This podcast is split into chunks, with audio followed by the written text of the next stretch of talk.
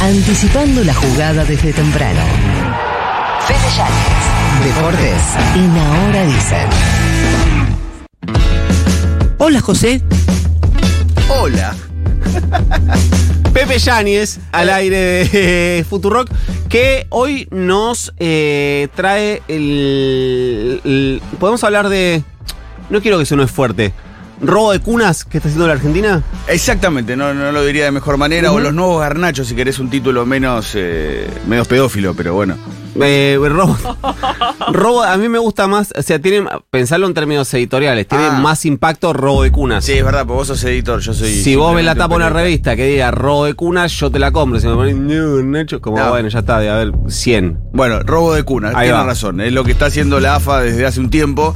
Eh, se sale porque la semana pasada, cuando Argentina le ganó a Bolivia, quedó ya definitivamente blindado Alejandro Garnacho, pues ya jugó los famosos tres partidos que tiene que jugar en amistosos o partidos oficiales organizados por FIFA para no poder jugar para otra selección, en este caso la española, que era para la cual ya había jugado en selecciones juveniles.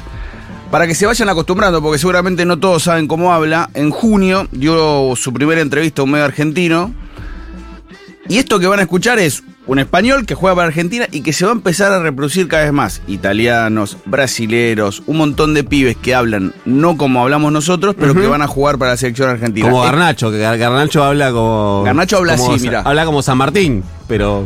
No me hace falta jugar tres partidos. Hoy estoy acá, no debuto, esta, esta gira no importa. Yo ya sé que quiero estar con Argentina y ya, ya se dará. ya. Es Alejandro Sanz, Garnacho. No lo tengo chequeado, pero el dato igual me gusta. Eh, me comentaron que está tomando clase de oratoria para eh, desespañolizarse. Básicamente para argentinizarse. Debería dejar de comportarse como Cristiano Ronaldo.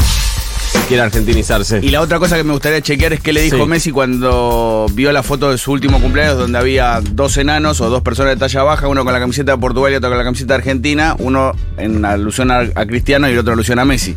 ¿Eso no- pasó en el cumpleaños de Garnacho? Sí. O sea, yo lo digo, Ian se muere. no lo digo, se muere. pero simplemente recuerden, eh, porque no es solamente el hecho de los enanos. Messi se tuvo que inyectar hormona de crecimiento para crecer, digo, para que se entienda el asunto. Pero bueno, Bien. no lo incendiemos más, no lo Estás- te quememos estás más. censurando, Ganges, así. Eh, están entrenándose el sub-17 y el sub-15. sí. Aymar y Placente, Aymar el mejor ser humano vivo. Y hay Sí. tres pibes que están dentro de la misma tónica de Garnacho que cada vez son más. Como ya Aymar dijo- sub-17 y Placente sub-15. Exactamente, el Bien. mundial es en diciembre, el sub-17 lo que pasa es que lo estuvo conduciendo en general Placente porque Aymar estaba con Scaloni en la mayor. Sí.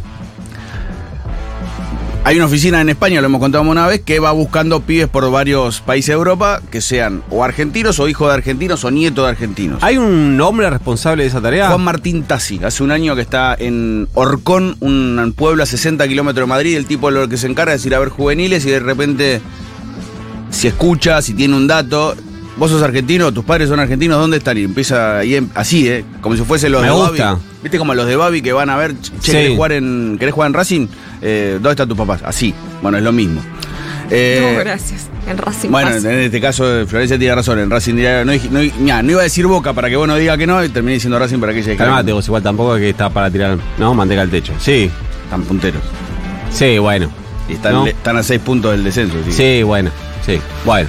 Hay tres chicos que hoy están dentro de la tónica de, de Garnacho. Uno, dos en el sub-17 y uno en el sub-15. En el sub-17 hay un chico que se llama Mateo Ciancalepore, un apellido no apto para relatores. Cianca, le vamos a decir. Cianca, que es delantero.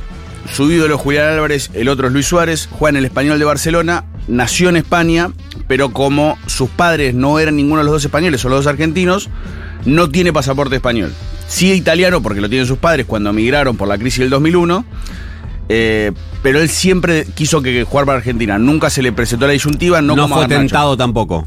Sí, pero él siempre dijo que quería jugar para Argentina. Bien, y está en la sub-17. Está en el sub-17. El otro. ¿Que tiene, tiene algún torneo por delante? El mundial ahora a fin de año. Noviembre, diciembre clasificado. en Singapur. El mundial sub-20 se iba a hacer en Singapur. ¿Se acuerdan? Se suspendió porque un ministro dijo que no querían a los israelíes adentro es del verdad, país. lo contaste acá. Y eh, como retribución, como bajaron el de Perú, que iba a ser el sub-17, se lo dieron a, a Indonesia, no a Singapur, perdón. eh, para que compensar un poquito la cuestión geopolítica. Bien. El otro, que es el que me parece que hay que prestar la atención, eh, a ver, sub-17 es la categoría de Claudio Echeverri y de Gianluca Prestiani. River y Vélez, las dos joyas de fútbol argentino. Juegan, van a jugar el mundial. Van a jugar el mundial. Pero hay un chico que se llama Felipe Rodríguez Gentile, que se lo conoce como Felipinho. La concha de mi vida. Nació en Brasil, vivió en Italia, volvió a Brasil y hoy vive en Inglaterra, donde juega en el Preston North End, que es el puntero de la segunda división de Inglaterra. Lo quiso Brasil, porque nació ahí, lo quiso España, porque tiene pasaporte español, se decantó por Argentina, habla bien. Pero es pero ¿por brasileño. ¿Por ¿Eh? qué? ¿Por Porque qué es se decantó por la buenísimo. selección argentina? ¿Por qué se decantó? Porque los padres son argentinos. Ah, los padres son químicos, se fueron, fueron rotando a distintos países eh, y cuando se le presenta la disyuntiva, él decidió por Argentina, si bien Brasil había hecho una movida muy fuerte, eh, habla bien, pero sería el segundo brasileño en Me caso de gusta. llegar. Me gusta. Habla bien, es Garnacho. Uno de los filtros es, habla bien, si está adentro, adentro, dámelo. Eh, sería el segundo brasileño en toda la historia de jugar para la selección argentina. Uno en 1934 y este. O sea, va Nació en Brasil. Nació en Brasil, vivió en Brasil, habla portugués a la perfección, juega de enganche y tiene toda la depuración y toda la formación brasileña. Con lo cual, no te digo que va a jugar Ronaldinho en la Sí. selección argentina, pero ponele. Una gana de dejarlos afuera en la semifinal de Copa América con un gol de Felipiño que me muero. Y Onda, onda, hola, Ah, onda. sí. Y Felipiño en el vestuario. Y el último es un central zurdo que juega en el sub-15, se llama Nicolás Marcipar. Su padre se fue en 2001 por la crisis con una beca para estudiar ingeniería en, en Barcelona. Tiene una empresa ahí. Su ídolo es eh, Piqué, obviamente. Jordi Alba, porque juega de lateral. También Otamendi. Este sí habla mal. Habla requete contra, españolizado. Aparte, Sí. tiene, ah, vive en, en Barcelona. con Habla, cual- este habla mal.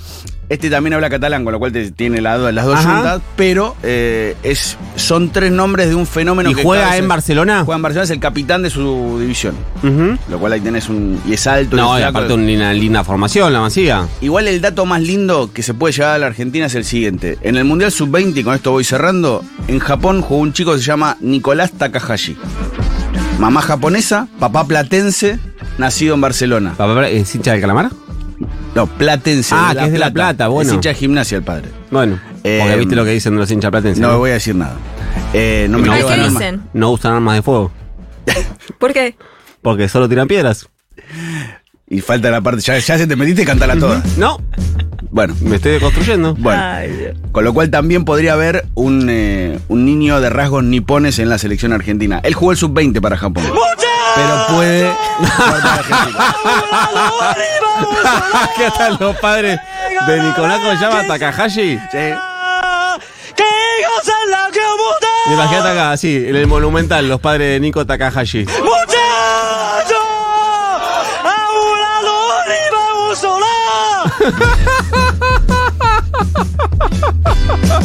Así que capaz en el Mundial dentro de 8 años, 10 años, vamos Sí. a tener gente hablando en portugués, en japonés, en español y en otros Va a ser idiomas. como un encuentro en un aeropuerto. O sea, para los que se rían de cómo hablaba Messi, lo van a pedir a grito como hablaba Messi. Eh, Pará, ¿qué? pero la conclusión además es que todos quieren jugar en Argentina. Sí, ¿Por qué? De, de hecho, es que- Porque por somos campeones del mundo, Florencia Ya Gutiérrez, sé, ¿por qué ya va a ser? sé, ya sé.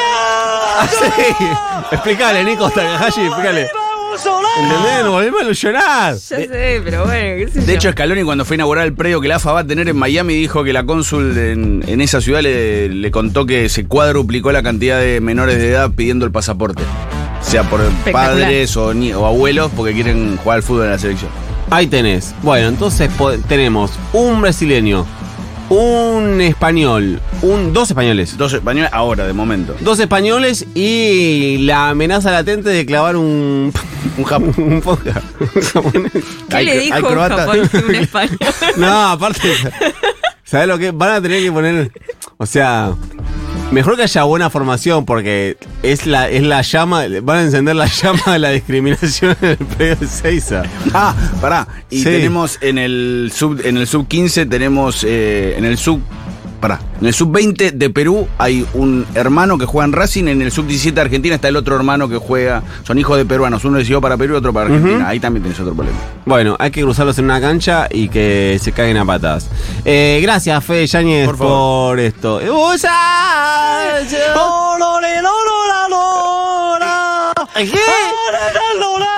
¿Qué?